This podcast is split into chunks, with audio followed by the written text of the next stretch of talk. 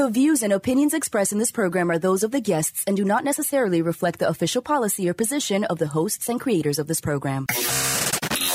This is the Pet Buzz. This is the Pet Buzz. Freshly collected with news, Celebrity pet gossip. and the latest pet trends. Hosted by pet trendologist Charlotte Reed and Dr. Michael Fleck. And here's the dynamic pet duo. Well, greetings, pet lovers. Dr. Fleck and I are coming to you from the EpiPet studio in Bradenton, Florida.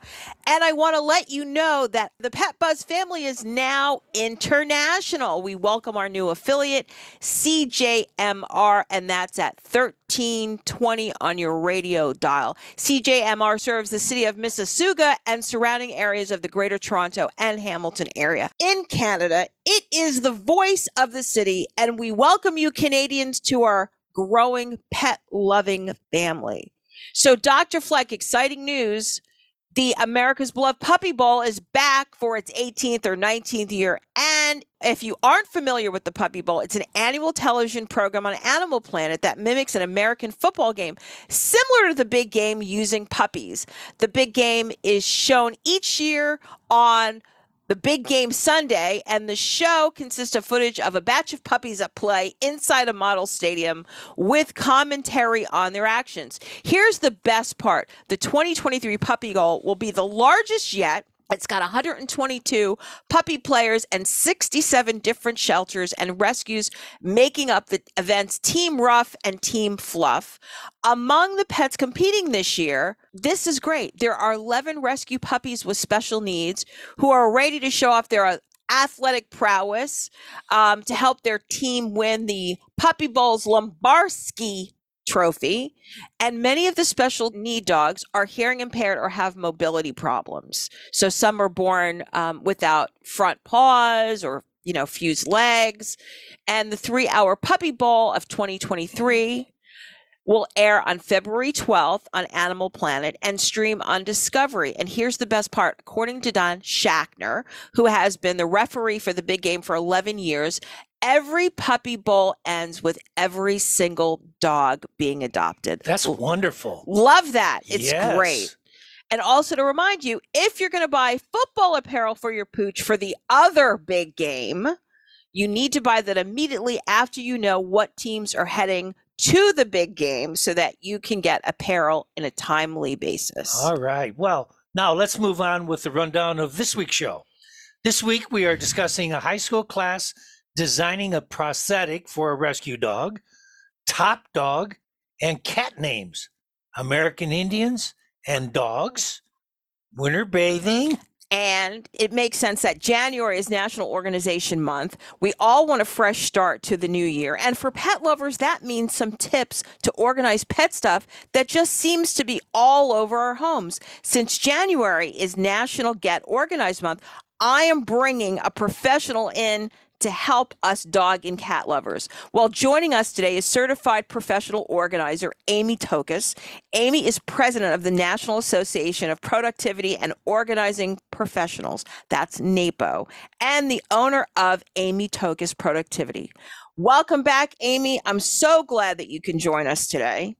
Well, thank you, Charlotte. It's always fun to talk about our favorite people, our pets, or our I favorite. know our four-legged family members, right? exactly, exactly. Okay. I have um I have my dog, she's sitting right behind me, supporting me for this. So supporting you for that. I love it. So, okay, Amy, what do we need to organize our pet stuff? And like, what's like one rule that you could share with us that we should follow when thinking about or pet organizing? So it's hard to come up with one rule. I um I was thinking about this and the one thing, well, there's a couple of things I'll tell you. Um, give the stuff a home. A lot of times things are just scattered about uh, in different wherever it was convenient to stick it at the time. But if we can gather it all together, together and give it a home, it's easier for us to find things when we need it. Okay. Okay, love Now- that. The second piece of that is we need to get rid of the stuff that we don't use. A lot of times we have um, the clothing that we didn't really like. We ordered the bow and it, you know, it, it looks wonky, but we hang on to it. Um, or maybe there's memorabilia that we have, like um, the old dog tags, the old dog collar, the old um, maybe ashes from past pets, all that memorabilia, and it's like scattered about too. Put that with memorabilia. It doesn't need to be with your pet supplies you can honor it somewhere else. You know, that's a good point. And also, you know, there's a lot of times you bring a toy home, your dog or cat doesn't play with it. Either give it to a friend who has a dog or a cat, or you can even drop it off at the Salvation Army or Goodwill and they and get the donation and let another pet play with it. It's hard when you have like clothes, especially if you have puppies. You know, the first three years you go out and buy a bunch of stuff and then the puppy outgrows it or your dog outgrows it. So that kind of stuff you can give away or donate donate. Okay. Yeah. So, you know, here's a problem that a lot of people are having right now. So, after a walk in the cold weather, we have wet coats and leashes and we have to deal with them. What tips do you offer for dealing with them in that particular say in that particular situation as well as just organizing them as a whole? So I am now experiencing this. So we're living in an apartment and no backyard. So I'm constantly walking my dog and we're getting wet and grubby. And so what I recommend is treating your dog stuff the same way you treat your stuff. If I have a raincoat, um, I have a process of putting it somewhere to dry out and do the same thing with your dog's coat if you have a dog coat. The leash is the same, hang them so they can dry and then um, put them back into the process once they're done. Possibly just tossing them in the laundry if they're dirty, muddy. Um, we're doing dog park and I'm telling you, Bella, my dog gets muddy all the time. And so I'm constantly just tossing things into the laundry to be washed and then put back into circulation. Yeah, I mean, normally what I nor I do is I hang my coat and the dog's coats up in the laundry room, yeah. and as well as their leashes. And then they sometimes they're not ready for the next walk a few hours later. So then what I'll do is I'll just put fresh leashes up because I have a bunch of leashes, as you can imagine, in the spot where the leashes normally are in the basket right near the door. So when I'm ready to go, I say, let's go out for a walk. They're ready to go. I leash them up and I take them right out the door. And I learned that tip from you to, if you're going to use something, put it in the place that you're using it. And that's when we go out, it's right near the door. So thank you for that. You are welcome. That is one of my, my favorite things, especially now that I'm walking the dog all the time. I have the same thing. I have leash I have the poop bags. I have the um, the keys.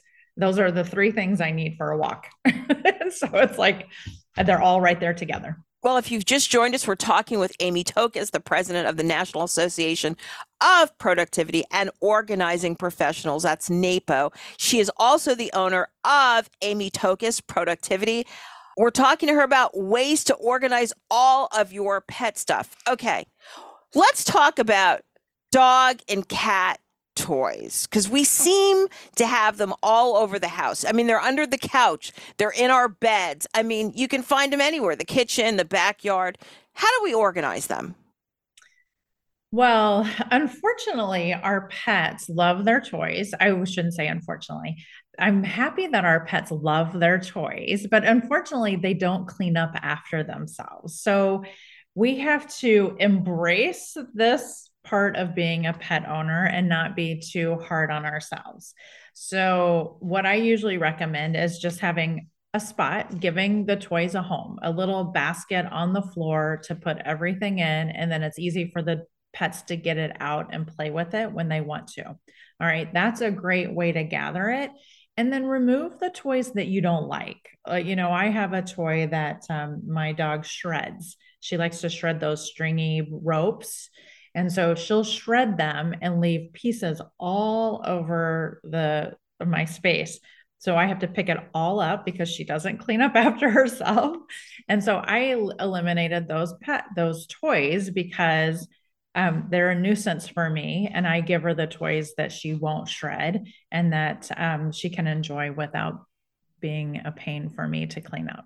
Or you could teach your dog to clean up and put all the toys in the basket. That's not happening at my house, and I don't think it's happening at your house. But that's an option if you that, do that, right? Wouldn't we love that? I love that option. And if you do it for your pets, come to my place and teach my dog the same.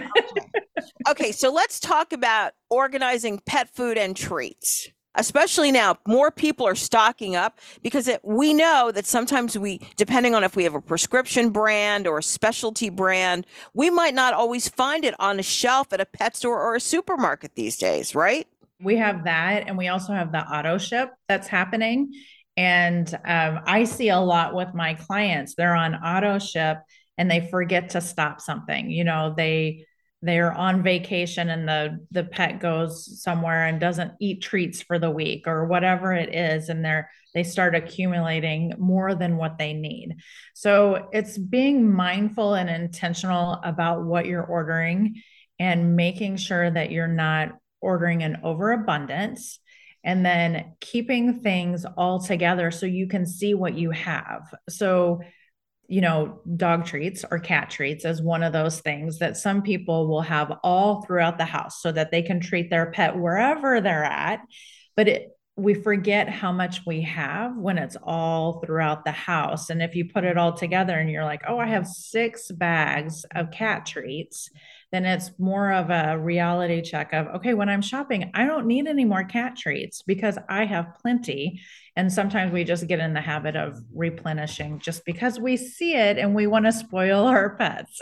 Well, we have to move on to take a commercial break, but professional organizer Amy Tokos will be back in our next segment. Also, up next, Celebrity Pet Buzz and my favorite, Fleck's Facts.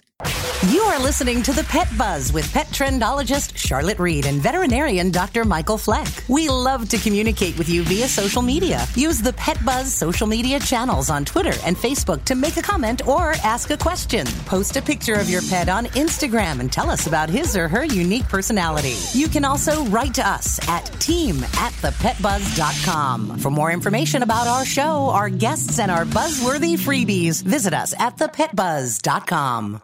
I'm Bill Bookout, President and Chairman of the Board of the National Animal Supplement Council, and you are listening to the Pet Buzz, the best in pet talk radio. Thank you for joining us on the Pet Buzz. The show is hosted by the dynamic pet duo. I'm pet trendologist Charlotte Reed. And I'm veterinarian Dr. Michael Fleck. Well, we're back with Amy Tokos, the owner of Amy Tokos Productivity, and she's talking about ways to organize all of our pet stuff. Amy, what about grooming supplies? And oh, yeah, I can't forget cat litter because so many people have cat litter. Right. Um, well, let's start with grooming supplies. You know, earlier I said put everything together. So you have a pet place for everything. Um, but I will put an asterisk by grooming supplies because point of use is very important for grooming supplies for most people.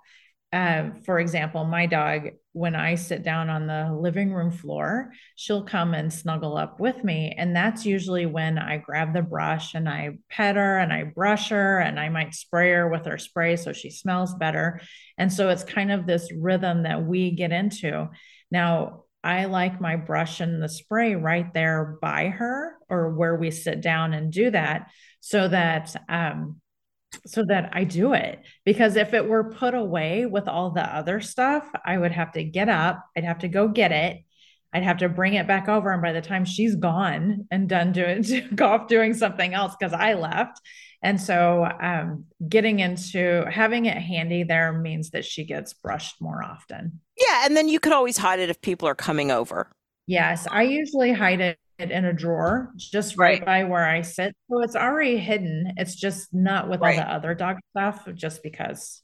The other thing that I learned, I guess, from you too, was I have all my grooming. St- First of all, I don't groom my dogs very often, meaning they usually get groomed every three weeks. I don't do it. But on those days where I have to clean them up, I have a grooming caddy that I keep all the shampoos and all the absorbent towels in. And it's fairly large. I bought it at a supermarket or one of those organization stores. And all the stuff's in there and it's in the laundry room. Great. And then I just and then I take the dogs in that particular shower because it has a bench and put the dogs up on the bench and then I but I learned that from you because it was much it was much easier. And then I do have a brush so when I'm sitting there on the living room, which my living room is more casual, I don't have a formal living room. I then I'll just whip out and brush the dogs and then and immediately reach over for a duty bag and I'll put the hair from the brush in there and get up and throw it in the garbage can. So. I think these kind of routines can be part of your everyday. Like I have an everyday scheduler, the things I have to do every single day. And I put that on, you know, the Monday, Wednesday, and Friday schedule. That's great time management right there and being strategic and intentional about how you're using your time. That's great.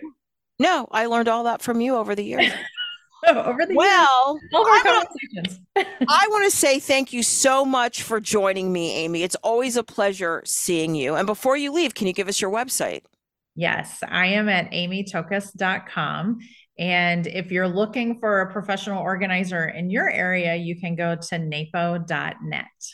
That's great. Well, just to remind you, that was Amy Tokos, the president of the National Association of Productivity and Organizing Professionals. That's NAPO. That's napo.org. And the owner of Amy Tokos Productivity. You can find her at amytokos.com and learn from the best. You know, all I'm going to tell you is just organize one thing of your pet stuff today. And that way, you're definitely going to be on your way. What's next? Celebrity Pet Buzz. This week on the Pet Buzz, I've got a celebrity roundup for you. Let's start with pioneer woman Ree Drummond. Her daughter got a golden retriever puppy. She's excited about having a grand dog. Well, Blue Bloods actress Bridget Moynahan and former girlfriend and the original baby mama to Tom Brady is helping to reunite a bodega owner with his cat. She posted the lost cat poster on her Instagram feed. Of course she would. The cat answers to the name of Bridget Moynahan. Not only a hoot, but a meow.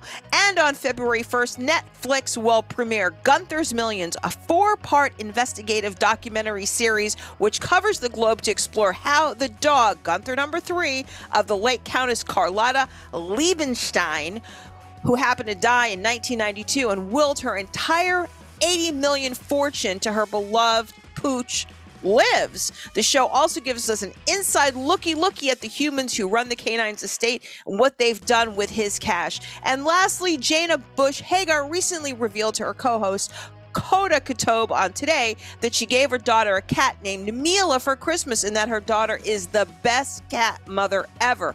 But like all kids with pets, their mothering usually stops at bedtime. And it seems as if Mila, the cat, disappeared and Bush was up all night looking for her. Eventually, the cat was found stuck in a pantry. And that's all the celebrity pet buzz. And now it's time for Fleck's Facts. Welcome to Just the Facts. Just the facts. Fact or fiction? Just the facts, ma'am. You want answers? I want the truth. Dr. Fleck, what are we going to talk about today? Something very common that I see with almost every other patient that I visit with. Today, we're going to talk about what if you find a lump or bump on your dog? Lumps and bumps on or below the pet skin are really very common. If you do find a lump or a bump, have your vet examine it. Well, you know, these days, so many people have to wait for veterinary appointments. How best does a pet owner monitor a lump or a bump until they actually see the vet? Well, I think it's a good idea to keep a log where you write down when you first notice the lumps and or bumps, how many there are, where they're located, the size, that's very important, the color and texture, whether it's movable or seems to be fixed to underlying tissue, and whether it is in discharge present condition or just a solid mass. Take pictures with your cell phone and note any changes from day to day and and any of these factors. More importantly, if you're looking from day to day, it may not be good enough. You may have to do it from week to week or even month to month. Okay, that's really good advice. So, how does the veterinarian diagnose these lumps and bumps and maybe assist on a dog? Well, well, a sample of cells may need to be taken and evaluated under a microscope for diagnosis. This can come from taking an impression of the surface of the growth, using a syringe and small needle to withdraw a small sample of cells in the exam room. That's called a fine needle aspirant, or surgically remove a small tissue sample, which would be a biopsy, while your dog is under local or general anesthetic. Most veterinarians evaluate impressions, smears, or fine needle aspirants by staining the slide and examining it under microscope in the veterinary office. Trained Veterinary pathologists are also available to analyze these same samples or small tissue samples to determine a diagnosis. Then your vet can determine the appropriate treatment recommendation and explained with what to have as an expected outcome. So, what are treatments for lumps and bumps? Well, some options for treatment of a growth on a dog may include monitoring for changes, removal by freezer or laser treatments, surgical removal of the lump with or without also removing normal tissue, chemotherapy, and radiation. Wow, that's a lot. It is a lot. Well, I guess you just kind of have to wait and see what happens, right? Absolutely. Well, thank you, Dr. Fleck. Is there anything else? That's all the Fleck's Facts for the week. Dr. Fleck, so glad you were able to review a common pet owner concern because this seems to be a big concern on all breeds of dog, yes? Yeah, I mean, I'm concerned when I see a bump on my dog, but most bumps don't progress to anything serious. Well, up next, the I Like You of the Week, the Pet Buzz mailbag, and our next guest, more of the Pet Buzz coming in a buzzworthy moment. You are listening to the Pet Buzz with pet trendologist Charlotte Reed and veterinarian Dr. Michael Fleck. We would love to communicate with you via social media. Use the Pet Buzz social media channels on Twitter and Facebook to make a comment or ask a question. Post a picture of your pet on Instagram and tell us about his or her unique personality. You can also write to us at team at thepetbuzz.com. For more information about our show, our guests, and buzzworthy freebies, visit us at thepetbuzz.com. So I'm a cat, and I just moved in with this new human, and she's got this little toy she's always playing with, all day long. Tap, tap, tap, tap, bloop, bloop. She can't put it down.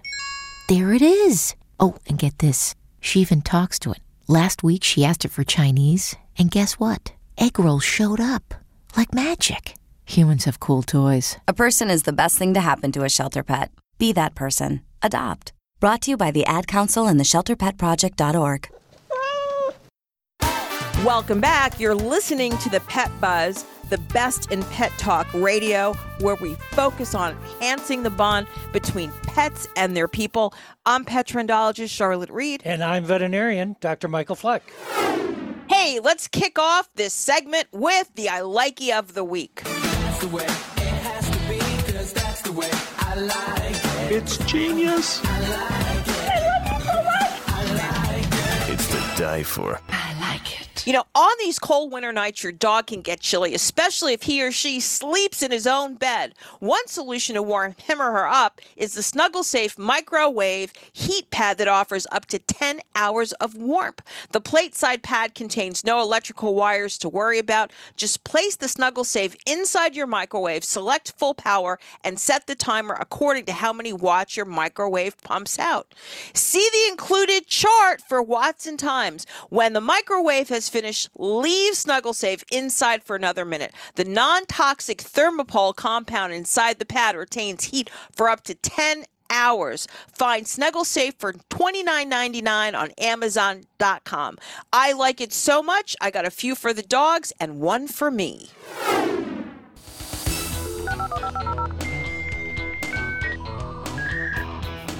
You've got mail. This question is for you, Dr. Fleck. Henrietta writes from Tennessee about how often she should bathe her West Highland White Terrier in the winter months. Well, you know, it's important to keep up grooming routine even during the winter months, not only to help keep your dog clean and smelling fresh, but also to help prevent fleas, prevent matting, and notice any lumps and bumps that your dog's winter coat might be hiding.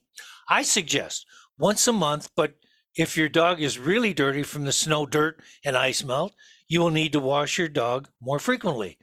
A clean, healthy coat is a critical part of how your pup stays insulated during colder months, and that means bathing your dog in winter is a must. Bathing your dog at home during the colder months can be a health risk, though, so the process requires some precautions. Many dog parents typically bathe their pups outside with a hose, but that just isn't going to be possible in the winter for those in cold climates. Dogs can suffer from hypothermia just like humans, so wintertime bathing requires a shift in your routine too. Wintertime baths should be done as early in the day as possible to give your pup time to dry. during the warmest part of the day. A late morning bath provides many hours for them to lay around in a warm, sunny window to dry. Also, consider colder temperatures can weaken your pet's immune system, making it easier for them to catch an upper respiratory illness. Keeping them as warm as possible while wet is a great idea. Your home must be warm before, during, and after bathing your dog in winter to ensure the best results. Most people don't enjoy stepping out of a warm bath into a cold room, and doing so can even make you sick. The same goes for our dogs. So turn up the temperature in your home. Just because it's cold outside doesn't mean your pet's bath water should be warmer than usual. A tub of mildly warm water is typically pleasing to most dogs, no matter the season. Like us, dogs experience dry, flaky, and painful skin during the winter. A moisturizing shampoo can help alleviate any issues. Pat your pat your pup dry with an absorbent towel before you leave the bathroom. Make sure you dry inside the ear flaps and around the head where moisture can be trapped and lead to infection. It's a good idea to keep your freshly cleaned dog inside until fully dry, so make sure to take them for a walk or let them go potty before you get started. And lastly, if you don't want to go through the hassle or stress of washing your dog at home, take your pet to a groomer, wash bar, or schedule a mobile groomer. Let us know how it goes, Henrietta. Well, our next guest is on the phone. So, Native American dogs or pre Columbian dogs were living dogs or dogs living with indigenous people in the Americas, arriving about 10,000 years ago. They are now almost completely extinct, except for a small handful of breeds. For dog lovers, learning about these dogs and how they lived with Native Americans is really is, is really eye opening. And joining us to talk about American Indians and dogs is Bash Halow. As a veterinary professional for 20 years, he managed a practice in New York City before advancing to regional manager positions for Healthy Pet Corporation, later called VCA, and finally the administrator for a large 15 doctor practice hospital in Princeton, New Jersey. He is a certified veterinary practice manager and a licensed veterinary technician. Bash, welcome to the Pet Buzz. Well, thank you so much. It's a pleasure to be here. You know, Bash, I found your article online and about American Indians and dogs. I'm just curious, what prompted you to write about this topic?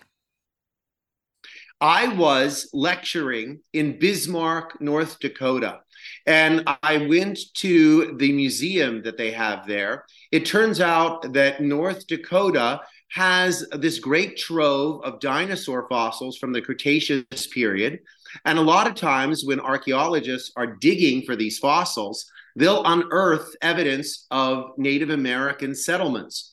And in one of the installations in the museum, they had this 5,000 year old gravesite that contained the remains of a Native American and his dog. And it was so beautiful the way that they depicted it in the museum. You could see this Native American skeleton kind of curled around the dog, almost the way that we would curl around our own dog in bed. And I was just so moved by this idea that these early people 5,000 years ago had the same kind of relationship that I do with my dog today. That that pushed me to journey more and to learn more about Native Americans and their dogs. Cool. How profound. Yeah, really. And Bash has one more than one dog, so I'm sure he's doing a lot of curling with his dogs. They own my bed. They own my bed. I don't. They own it. Oh, you're one of those 70 percenters. Okay. so, so, what do most American Indian dogs look like? Well, you know, I, I, think that many people have that question. North America is a big continent, and I think you could probably imagine that the phenotype differ depending upon where you looked at that dog. Just as though you might visit a shelter in Philadelphia and see what a street dog looks like there, it might look very different from a street dog that you find in a shelter in Sacramento. And so those dogs probably look very differently in North America. Although I think the experts believe that they kind of had two sort of general phenotypes. One is more of a like a Basenji look. So if the listeners want to go online and look at the Carolina dog, otherwise known as the American dingo, or look at an Australian dingo, that was one kind of a look. And another kind of a look would be more of a of a husky sort of bred with a, a, German Shepherd. So picture a husky with like shorter hair, but still those vibrant, beautiful hazel or amber eyes. Cool. So basically, you know, you just never know because obviously the dogs are, you know, copulating and you never know what you're going to get. But I know that a lot of Native American dogs, of some of that I've seen early on, do have a lot of hair, like the ones that came because as Indians came down across the Bering Strait into this country, they had a lot of thicker hair.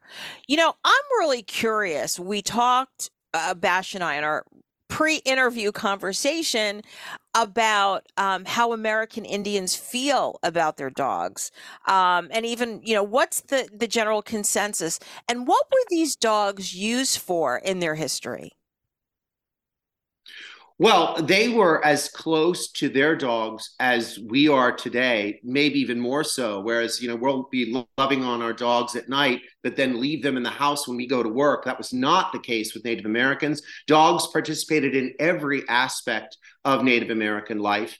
Uh, families had as many as 30 dogs wow. in their household. Each, yes, each with its own name and each trained to come when called by name. These dogs ate with their masters, they slept with their masters. When the Native Americans got up to collect wood, they went with them. They helped them hunt buffalo. The Native Americans built these sleds called travois, and they were attached to the dogs, and the dogs were asked to pull those sleds along. Sometimes those uh, those sleds had as much as 40 pounds of goods weighed down on them, but those dogs happily carried that load. Uh, they were even viewed as spiritual. They thought that their dogs could actually see into the afterlife and sometimes see those people that were in the afterlife. So they were exceedingly close to their dogs and integral to the success of the tribe. Wow. If you've just joined us for speaking with Bash Halow, I love that name, mm-hmm. a certified veterinary practice manager and a licensed veterinary technician, we're discussing an article that he penned about dogs and American Indians. Well, we need to take a commercial break and then come back and finish up with our discussion with uh, Bash Halow about American Indians and their dogs. Does your pet have dry, flaky, and itchy skin? Do you find yourself visiting the veterinarian repeatedly because Fido or Fluffy has skin allergies or ear infections?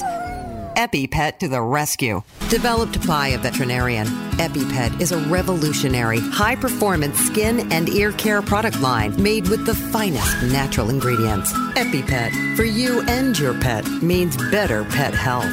For more information, epi-pet.com. EpiPet is another proud partner of the Pet Buzz. I'm Beth Adelman, certified feline behaviorist. You're listening to the Pet Buzz, the best in pet talk radio. I'm pet trendologist Charlotte Reed. And I'm veterinarian Dr. Michael Fleck. Here at the Pet Buzz, we are urban, suburban, and, and country. country. Well, we're back with Bash Halow talking about American Indians and their dogs. You had a question, Dr. I do. Fleck. I do. Within the tribe, who primarily cared for and trained the dogs? Women were mostly responsible for uh, training and caring for the dogs.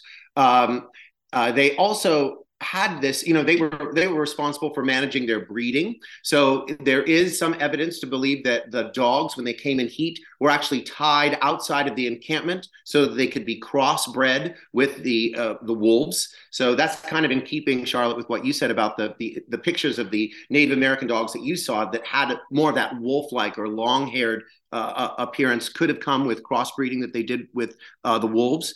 But they also had kind of this cruel way of culling the puppies. So sometimes when there were large litters, they didn't keep all the puppies. And they had this ritual where they would burn sage and they would take the newborn puppies and they would stick their faces up into the smoke of this burning sage. And they'd leave the puppies there so they were until they were so sickened by the smoke from that sage that they would actually foam at the mouth. And then they would put those puppies on the ground. If the puppies were still strong enough to stand, they were considered strong enough to be a part of the tribe and they were kept. But unfortunately, if they could not survive that ordeal, they were culled. Wow. Yeah. Well, talk to us about the trade of dogs. I know American Indians um, traded with dogs. They brokered dogs, right? Absolutely. So, you know, Native Americans were ubiquitous throughout North America and they needed a work animal. You know, many of us think of uh, Native Americans as riding on horses in the plains and all of those gunsmoke shows that we saw. But horses are not indigenous to North America. They were brought here by the Spanish in the 16th century. Before then, the dog was the primary work animal of the Native American. So, just as Europeans would end up trading for better breeds of pigs or chickens or oxen to accomplish whatever job they wanted, so the indigenous people in North America traded breeds of dogs depending upon the kind of work or the kind of thing that they were trying to accomplish by having this dog as a member of the tribe. It's amazing, right? So interesting. You know, it's really funny because when you see all these shows now that talk about American Indians or they're part of a show, you never see any dogs. No. So I guess that's the fallacy, or somebody hasn't really done their research when they're trying to make these true to life, you know, stories. Uh, they need to get, you know, I, th- I think I might have to write to Taylor Sheridan and tell him to put some dogs in in those prequels like 1988. I mean, you know, I, it's funny because Yellowstone you know, everybody knows Yellowstone. It's one of the hottest show. It is the hottest show on cable TV, and you know, you don't really see a lot of the dog life. Even uh, in another prequel starring Harrison Ford and Helen Mirren, 1923, where we're seeing sheep farmers coming over from Europe. There are no dogs. We just don't see dogs, and dogs are such an integral part of the lot of the li- with livestock. I mean, even here in this country, there was a story, I guess it took place in Georgia. I don't know if you heard this, Bash, but a Kuvasz, uh, which is a big, fluffy dog, a, a large, an extra large dog, almost fought off a pack of wolves all night so his owner's livestock uh, wouldn't get destroyed. So, you know, that's why we we see these dogs they're so heroic we know that they work so it's it's nice to highlight the aspect of dogs that we don't see on a, a daily basis dogs that are part of history especially the native american history in this country yeah, maybe they can't find enough dogs with their SAG card because I think that anybody doing their research No, but it's true. But I think that anybody doing their research would find that dogs, I mean, throughout history, I mean, there's evidence, you know, when I was writing this piece, there's evidence of man working with dog, especially even in warfare, as far back as the seventh century BC. So I think that you're right, Charlotte. Anybody that d- dug into a little bit of the research about who these people were and what they needed to accomplish, especially in the rough terrains of America, would have had to have uncovered that um, dogs were an integral part of the life. It's probably some production bar- some some barrier in the production process that prevents so many dogs being on set. Yeah, Bash, talk to us about how the early Europeans used their dog in relation to the American Indian. Well, that's uh, an horrific story.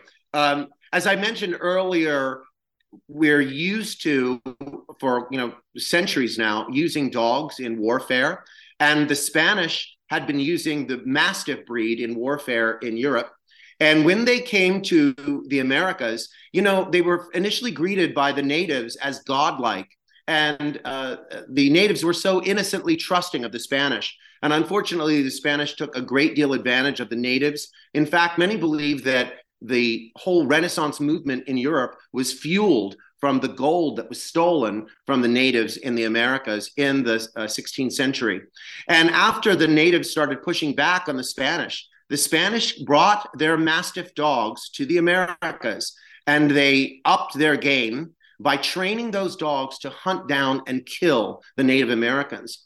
Uh, you can actually see uh, pictures of this. Actually, I have a picture of it in the article that I wrote. It's horrific. Yeah, we'll make sure we put that because that's a very well known. That's part of history lithograph. that I knew nothing about. Yeah, no, I mean, not only did they kill them, they obviously brought smallpox and other European diseases mm-hmm. to this country and en- enslaved them in North and South America. Hmm. it's you know part of our American history that uh, we really can't rewrite in our history books, although many people are trying to do that. Um, you know, Bash, where can we learn more about American Indians and their relationships with dogs?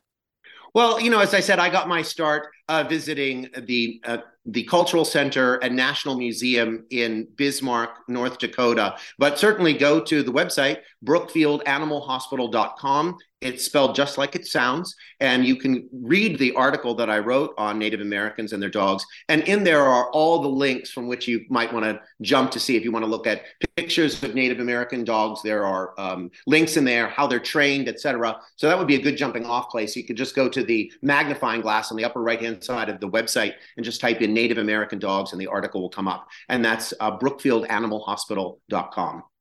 Wow. Bash, thank you so much for joining us today. It was very interesting and a pleasure speaking with you. Before you go, though, give us your website link. Sure. It's bashhalow.com. That's B A S H H A L O W.com. That was Bash Halow discussing American Indians and their dogs. Fascinating discussion, making me want to learn more. What about you? Next up, global pet news. And now, Pet Buzz news from around the globe. Well, when it comes to naming pets, American cat and dog owners apparently choose certain names more frequently than others do.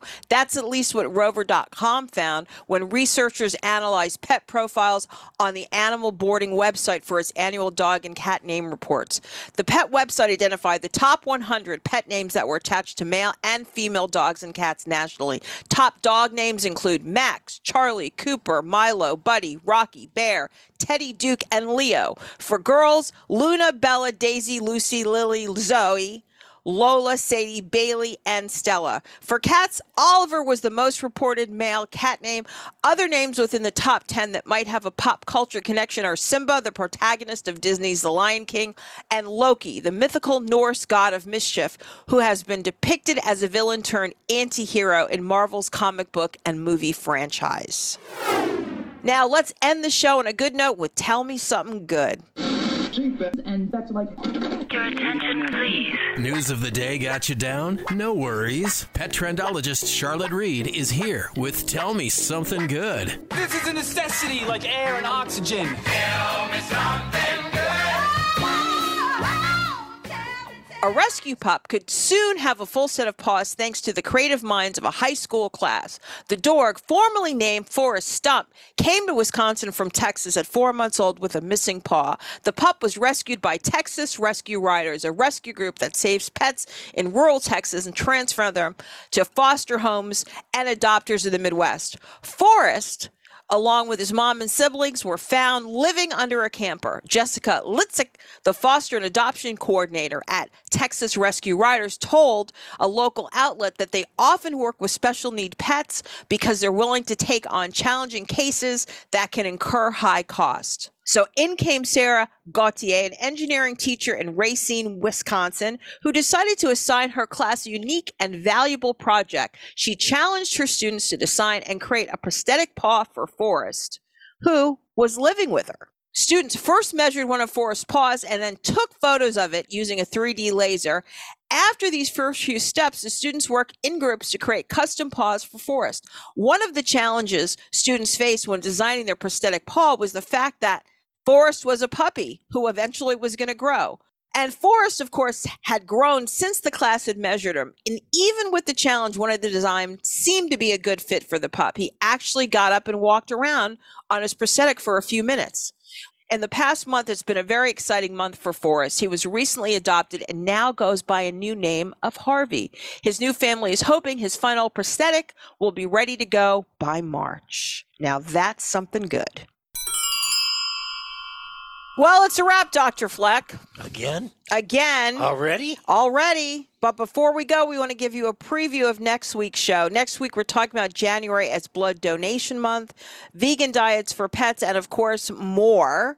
Dr. Fleck, would you be so kind as to thank our guests? Yeah, thanking our special guests, Bash Halow and Amy Tokos. Of course, we must always thank our sponsors, the Animal Medical Center of Bradenton and EpiPet, making better skin, coat, and ear care products for healthier pets everywhere. Now, if you have a question, write to us at team at thepetbuzz.com. We'll cover it on next week's show. And if you missed any portion of this show, visit our social media channels as well as your favorite streaming channel and listen to the linked podcast on Monday morning. Most importantly, remember, we're here each week to help you take better care of your pets. Peace out and pet love. Goodbye. Thank you for listening to this episode of The Pet Buzz. The Pet Buzz is hosted by the dynamic pet duo, pet trendologist Charlotte Reed and Dr. Michael Fleck. www.thepetbuzz.com. Learn more about us, the show, and our guests.